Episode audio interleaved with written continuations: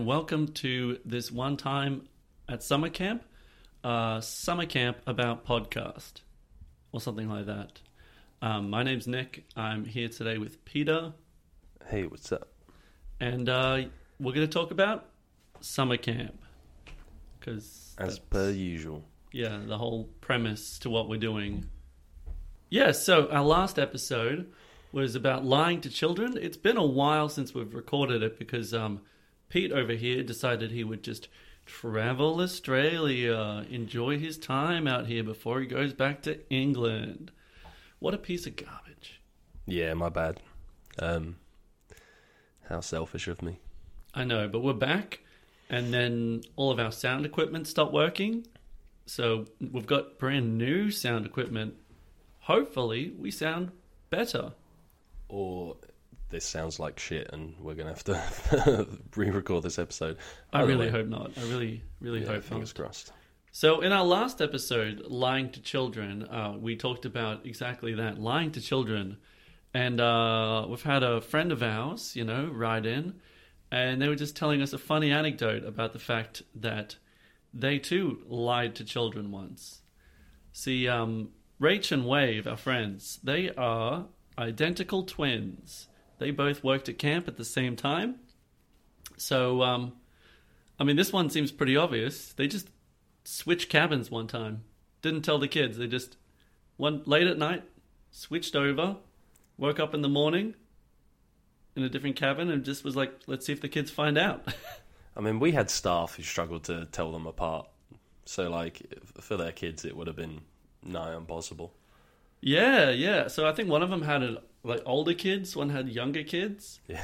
And from what I understand, uh, the older kids somehow worked it out. Not like before breakfast had even finished, but like they had to tell the younger kids. I'm pretty sure, like they had Yeah. no idea that even switched. Uh, I just can't believe they should have done that every week. mm. And again, you know, back going back to lying to children. There's no purpose. It's just a bit. It's just a bit of fun. It's just a bit of fun. Do you know what else I was thinking about that we should have mentioned in last episode? Is a like a classic thing I, I love to play at camp, which is two truths and a lie. Oh, or as I now have to call it to try and be down with the kids, uh, two facts, one cap. Which I mean, I, I do hate myself for the fact that I say those things. you actually Um, do say those things. Yeah, yeah, I thought you were just making it funny. This No, is a no, real part no, of your I- life. yeah. Okay. Yeah. I don't know. Excellent. Well, yes. Um, thank you for writing in, Rachel. That is very funny. It is very funny. I wish I was a twin, but I'm not. But what I am is recording a podcast, and we are talking today about what are we talking today about? We are talking about um, native advertising that BuzzFeed does. Do go on. How is this going to relate to pod, uh, summer camp? Um, I don't know yet, but we'll um, we'll keep our eye out for native advertising in this BuzzFeed article that we are um, about to read, which is titled "25 Things Only Camp Counselors Will Understand." Hey, Pete. We were camp counselors. Maybe we'll understand them. Maybe we won't. Maybe reckon they'll we're be going to relevant. understand all 25? I mean, I reckon they're going to be so basic that they could be applicable to many things beyond just camp counselling. Let's just hop right into it. Um, number one, receiving care packages is one of the greatest pleasures in life. That is. They're starting with a banger. That is very true. There is nothing I love more than receiving care packages at camp. You got to start off strong, otherwise you're going to turn people off it immediately. Yeah, know? that is true. They are starting strong. I mean, care packages do seem pretty specific to camp. right, Um, right. unless you're like living in a foreign country and someone from your your home country sends you stuff from your home country that is like you know if you were living abroad and someone sent you a jar of vegemite you know I mean, already off the bat, I feel like we could do a whole episode about care packages. Um, and more so than just receiving care packages, campers getting care packages quite often is the bane of my existence. you know, I can't I couldn't count the amount of times a camper has gotten a care package and suddenly they've got like a sticky hand thing that like they start slapping their other kids with it. Like, I Uh, don't know yeah. why. Sorry, I, I thought you were going with just. the- Oh my like, God. Like they receive a A sticky hand. no, no, no. As in, like they they receive a care package and then they're immediately covered in chocolate and sweets. Oh yeah, I mean that too, but um, oh god, every single time, all my kids get like a big care package. I'm like, here we go, because like you know, there's always that one camper who gets nothing from their parents because their parents don't love them, but then you know, there's the kid who gets like a crate arrive with just everything, and they don't want to share. And yeah, you, you get a lot of first time campers who will be like, "Why didn't you send me a care package?" And like that, you know, they don't really know. But you, you bet that second and third year campers are nearly always getting themselves sent a care package. Oh man, okay. We're, we're gonna have to do a whole episode about care packages because I feel like I've got anecdotes and all the rest. Um, Do you know what else is really nice along that vein? We had a like mail system, so where parents would like send an email to their campers, it would get printed off, and then they get it at like meal times. But when staff who had like left for the summer or whatever would like send another staff member, like send me a email letter that gets printed off, and then because your kids are getting mail all the time, like constantly, but you never get anything, so it's really nice to get a letter to read. not this episode, but I have a really great story about that exact scenario.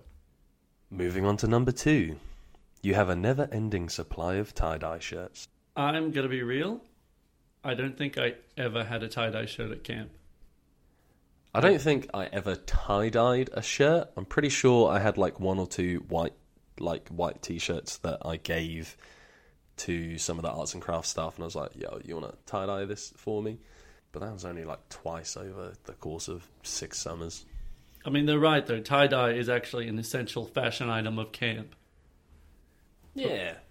I was gonna say real status symbol, but is it really though? Because like you know, the main proprietors of the tie dye are the arts and craft people, and they are not top of the food chain at any camp. I just never got into it like everyone else did. It is a major staple of camp, and people just lose their minds for it. But I don't get it. I don't know, hippie vibes. Just, yeah. I'm in. I'm in fair play to BuzzFeed. Tie dye is a part of camp, and they have put that in their list of things about camp. Yeah, they are doing well so far. Alrighty. Number three. You are an absolute expert when it comes to capturing group selfies. What? I feel like you, as a person who likes to travel with a selfie stick, um, You're just gonna out me like that on the love a selfie on the podcast? You bought one just to go to Tasmania for two weeks. Yeah, but like, did we not get some nice selfies up Cradle Mountain? Yeah, sure. Yeah, we did. Um, I don't know. All, all I know is whenever I'm asked to take a group photo of someone, I immediately hold the camera up as if I'm taking a photo of them, hit the flip lens button, and take a selfie of myself before taking a photo of the group. Every time. Random strangers, yeah. Is that an insecurity thing? Because you're like, I don't want them to forget me. No, I just think it's funny. It is funny. It is funny. I don't really think this is that much my camp experience. I mean, speaking for myself, but like, I didn't have a phone on me. I wasn't carrying a camera around all the time. We had a camp photographer. They took all the photos, and they weren't getting in them. Yeah, I mean, we didn't have very good uh, internet, so like, it's not like you're uploading to social media heaps or anything. At the end of the summer, I just upload a bunch of photos, and that'll be it. Number four, you've had the best sleep of your life in bunk beds. I think they've really gone off the rails here. Who? No, nobody likes sleeping in the in, in bunk beds. Well, I don't think that's what they mean. I think they mean more the fact that you are so tired even though you sleep in a crummy single bunk bed, you just pass out like that every time. Yeah. Yeah, that's fair. Like I don't think I ever took more than like eight seconds to get to sleep at camp because I was perpetually on the verge of falling asleep standing up. Well, yeah, I mean, that was always my go-to rule: is you can't fall asleep if you're standing up. I fell asleep everywhere at camp. I got written up because I fell asleep in a hammock when I was supposed to be teaching kids kayaking. and would I do it again? Absolutely. Yeah, that's fair. Um, Was it fair though? Because I feel like I only missed like 15 minutes. I got written up. You get written up three times, you get fired. Should I have gotten fired for sleeping for 15 minutes extra? Would you have gotten fired, or were they doing that in the knowledge that you weren't going to do anything else like that again, and that it would set a precedent about timeliness? They don't know that. I got written up again that summer. Okay, well, yeah. Quick thing on bunk beds though. Do you think there was ever a counselor at our camp who preferred top bunk? I I had a junior counselor in one of my cabins one time, and they came in and they put all their stuff on the top bunk, and I was like, no, you are not putting your stuff on the top bunk. You are getting a bottom bunk. That's ridiculous. Like, no. I get like it, as a child, top bunk is a status symbol. As an adult, what a hassle. Look, as a as a person who just went traveling for however many months and had to sleep in some hostel bunk beds, uh, I hate a top bunk.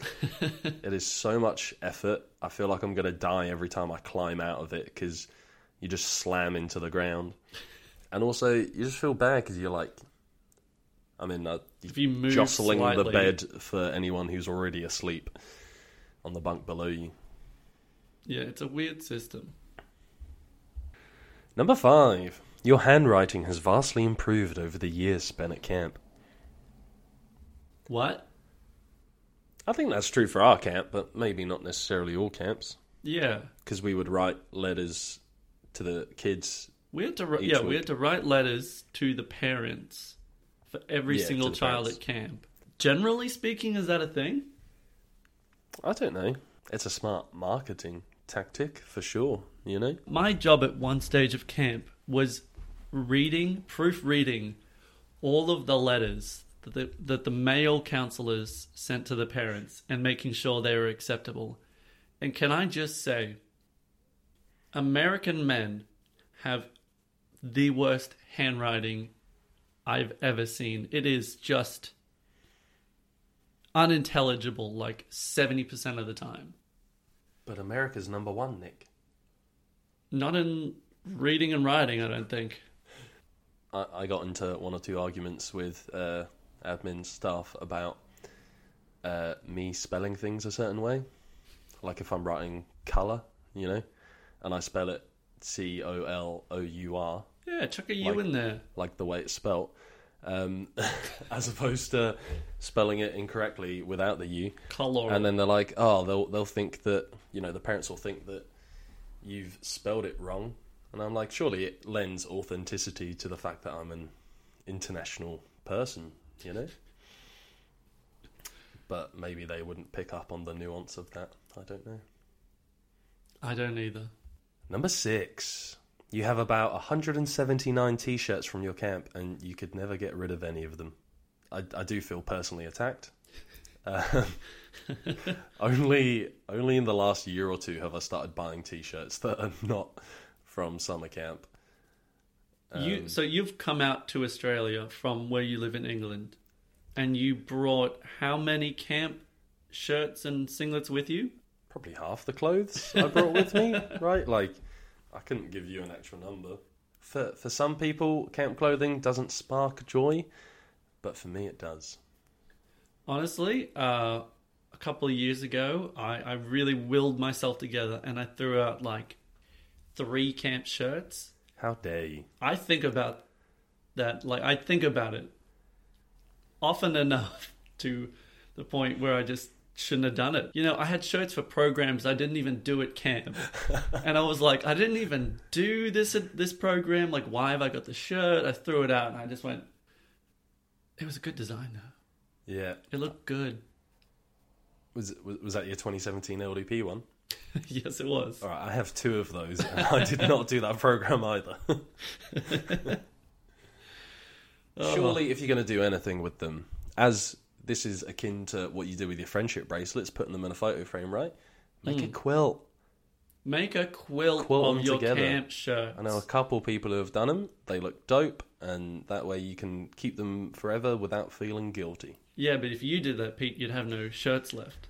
I mean, well, um, funnily enough, given how much camp clothing you see me wear on a regular basis, I still have at least an entire carrier bag or two at home full of camp clothing that is waiting to be turned into a quilt.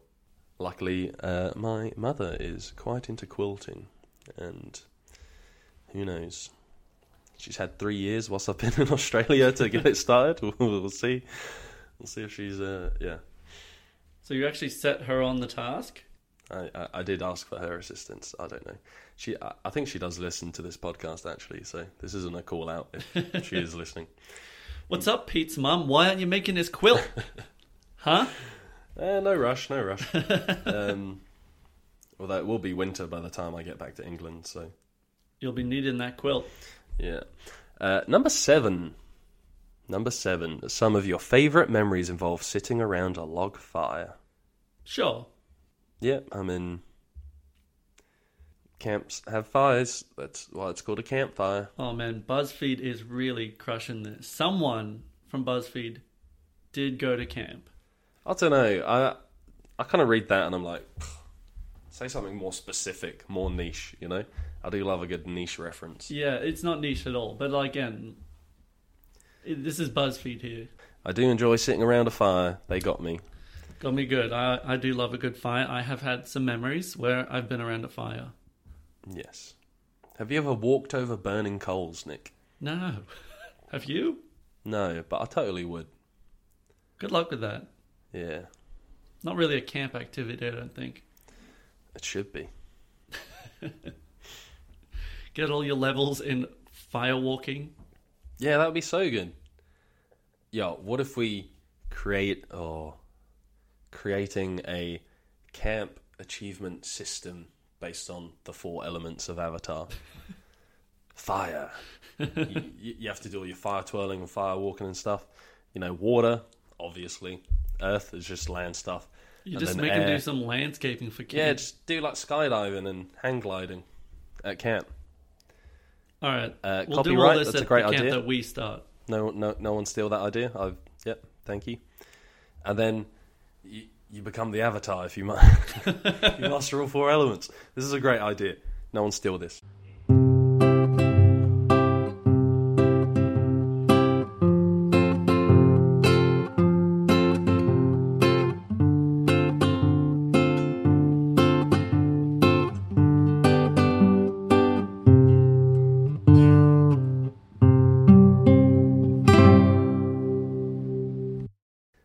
Number eight.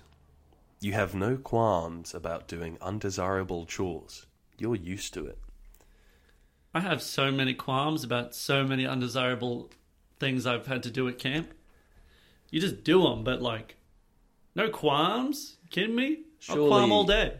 For something to be undesirable, having a qualm about it is a prerequisite. Yeah, right? That just doesn't make any sense. No, if I, if I don't want to do it, I got beef. I mean, sure, you do a lot of really crap jobs. Sometimes, literally. I mean, you know, you and me, Pete, we've both um, we've ho- both had a code brown or two we've had to deal with. I think um, I think a human being has a certain tolerance to urine, and I I believe that tolerance decreases over time. I don't know if you found that, Nick. By the end of two summers of washing um, pee sheets, I, I I I- I was struggling with it. Can't do it no more. Like the the smell got worse each time. I don't know if they were just getting more dehydrated as the summer went on, but like it's, I don't know. Maybe maybe it was asparagus season or something. Um, you know that comes in halfway through the summer, but uh, yeah.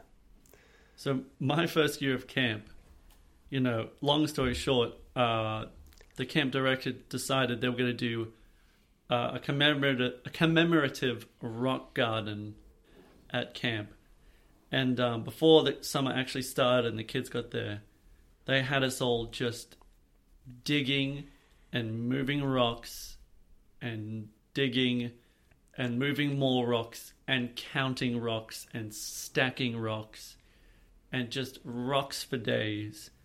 And I can tell you, as soon as he left, they got rid of that rock garden, and it was just utterly pointless in the end. And um, I have a lot of qualms about that job. Um, yeah, I I feel like I have a lot I want to say about that too, but we can save that for for We another, time. another day. Um, number nine, you are as organized as they come. What? Have you met people from summer camp? Like that's Who's organized? what do you mean? It's Maybe in girls' camp. I would say maybe controlled chaos. Not to say people weren't on the ball or anything. Like Yeah, I mean, obviously, for all of the things on this list, this is our own personal experiences between the um, four camps we've got between us. Four? Three? I did too. You did too. Yeah, but we did one of the same. Three camps. Yeah, between our three camps. This is just our personal experiences. But, um, get it together, BuzzFeed. I view a lot of people's jobs in, in summer camps, whether you're a counsellor, an admin, or whatever, as just. Do, do you know those? Um, do you know those spinning plates you get at the circus? right, you get the really long sticks, and it's like Yeah, like dinner yeah. plates sitting on top with a little dimple, and then like you spin them, and then you see people who are really good, and they'll have like heaps of them on them, and then like you got to keep them all spinning, and then like you, you know you're speeding one up, and then another one start, starts to wobble, so you have to go over there and speed that one up. And I view a lot of the work I do as that. There are constantly plates wobbling and in threat of falling off, and it's your job to keep as many of them spinning for as long as possible. You can let one or two drop. Sometimes they drop, and then you, you go pick them up and you keep them spinning. But like, that's that's the goal. That's camp, baby. Keep keep those plates spinning, y'all. Ooh, that sound. Have we been editing out the um, can opening sounds from previous episodes? Because I hope not. I think there's at least two. I think that might be the third. We'll make it like a thing. Every episode has a can opening sound, and you gotta, you know, open up alongside us. Number 10. And over the years, you've learned exactly how to pack to prepare for any situation. Like a hurricane? I don't know what to pack for a hurricane. no, no one taught me that. Are we talking like a bug out bag? Nick, what are you putting in your suitcase for a tsunami? All right, um, life jacket, Yeah. floaties, Yeah. boogie board, water, right? Because Yeah, like yeah. it'll be salt water. yeah, man. Oh, if there's a wave about, you know, you gotta go catch it. Um, what do you what do you pack? I mean, I had a little bum bag on me a lot of the time. It had my radio. Uh, it had some snacks sometimes. It had some band aids. That that'll cover most situations, really. First aid kit and sugar. Really? Yeah, I mean, you know, diabetic. That's a twofer. Bottle of water? Bottle, bo- bottle of water. Okay, that's offensive, Nick. Oh, sorry, I was thinking of, of the meme. Yeah. No, I don't think any English person is allowed to take offence at their accent being made fun of. Number 11. No one can redesign a t shirt like you can. No one. Now, I think I would understand a lot better what some of these are intending to mean if the Instagram posts that all of these had like the photos embedded for were not all uh, like disappeared. Oh, so it doesn't have the photo to go along with everything? At least three quarters of them are. The link to this photo or video may be broken, or the post may have been removed. Well, let's try and work out what they mean. What what was it again? No one, all caps, no one No one. can redesign a, ch- a, a t-shirt like you can. No one. Well, that's applicable to everyone. Um, yeah. Does it mean like, you know, you cut off the sleeves and turn a shirt into a singlet? I'm gonna guess that's what they mean. Like you're redesigning the like- structure of the shirt? You know, you cut off the sides and the whole front and then it's just a cape? No one is better at graphic design than you, Nick. No one. Number 12. And crafts? Forget about it. You were born to make crafts. The longer we go through this list, the more I feel like it was made by someone who worked at arts and crafts. Yeah. I think maybe this is a BuzzFeed uh, article for narcissists. because Yeah, they're all like, no one does this better than you, no but it's supposed to be for everyone. t-shirt. No one's uh, arts and crafts. You're a god. um, I mean, I've made one friendship bracelet in my life, and I don't think I've ever made anything else at arts and crafts. Maybe once I went into arts and crafts and stole a little bit of glitter and just sprinkled it around the room, but that's purely hypothetical, and no one can prove that. Maybe. Hypothetically. I mean. I, you know, you, you go in and you steal stuff when you need it. It's good for Yeah. that. Cardboard boxes for water balloon fights. Oh, for instance. absolutely. We will talk about that at some point too. Foreshadowing. Number 13. While at camp, you barely spoke to the outside world. You were too busy enjoying every moment. Now, the photo is actually up for this one, Ooh. and it is someone wearing chacos in a kayak. What is chacos? Are the the sandals? Oh, yeah, yeah. J- jandals? sure. I mean, uh, that is broadly accurate. I mean, yeah, you're spending every day at camp, you're, you're stuck in there, you're doing stuff all the time. You're not really thinking about the outside world. There's that camp bubble. But then on the other hand, you kind of have no choice. We had like no internet, Yeah. very little amount of time you've got your phone on you. There's not really much opportunity to speak to the outside world. It's kind of like a cult like that. I mean, particularly as an international, I never had like a SIM. Like uh, I didn't have a, you know, I couldn't. Yeah, I never got a. SIM card. You just spend your time roaming for Wi-Fi. Hmm. I hope there's no Wi-Fi at most camps. You know, you shouldn't really have your phone on you all the time, but it is a bit of a it's a bubble. You know, you don't really think about the out, outside world that much while you're there. The world could burn down. I'd still be just teaching kids to sail and kayak. I mean, that that's what lends to like the experience that people have at camp is the fact that you spend three months with a group of people, but it feels more like years because of how close you all are during that time, and things as not having phones or internet, you know, only goes to deepen those connections. I mean, yeah, the longer you're there, the more the outside world sort of ceases to exist. You know, you start just thinking like, do I have parents? I faintly remember being a child somewhere else, but all your memories just start being camp memories. All the people you know, you're like, my best friends in the world are the people I'm looking at right here at camp. And then you get home, you're like, oh shit, these people. Amen. Well, we're um this this ran a little bit longer than I think we were potentially anticipating. So maybe we're going to have to split this into a two-parter. I'm excited to see what the next uh, 12 items bring. Have you already looked at them and you know, or are you just kind of going through? Um, I've I've only glanced at what the next one is going to be.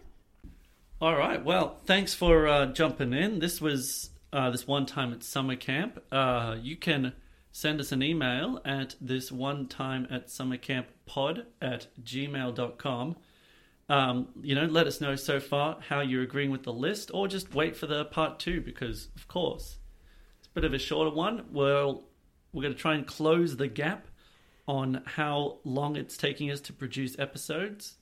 I'm doing a lot of hand movements um, that you can't see right now, but that's how enthusiastic I am about this podcast. I can see them and I feel threatened. You should. You can also find us by the same name on Instagram. This one time at Summer Camp Pod. Type that in. Find us on there. Yeah. I don't know. Maybe we'll um put something on there sometime. Just send us emails. We'll read them out. You'll feel all special and good because we mentioned you, like we mentioned Rachel and Waverly, and um, we'll have content to fill the stratosphere.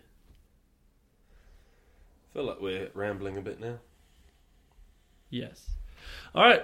Catch you next time. Okay, Bye. bye. Goodbye.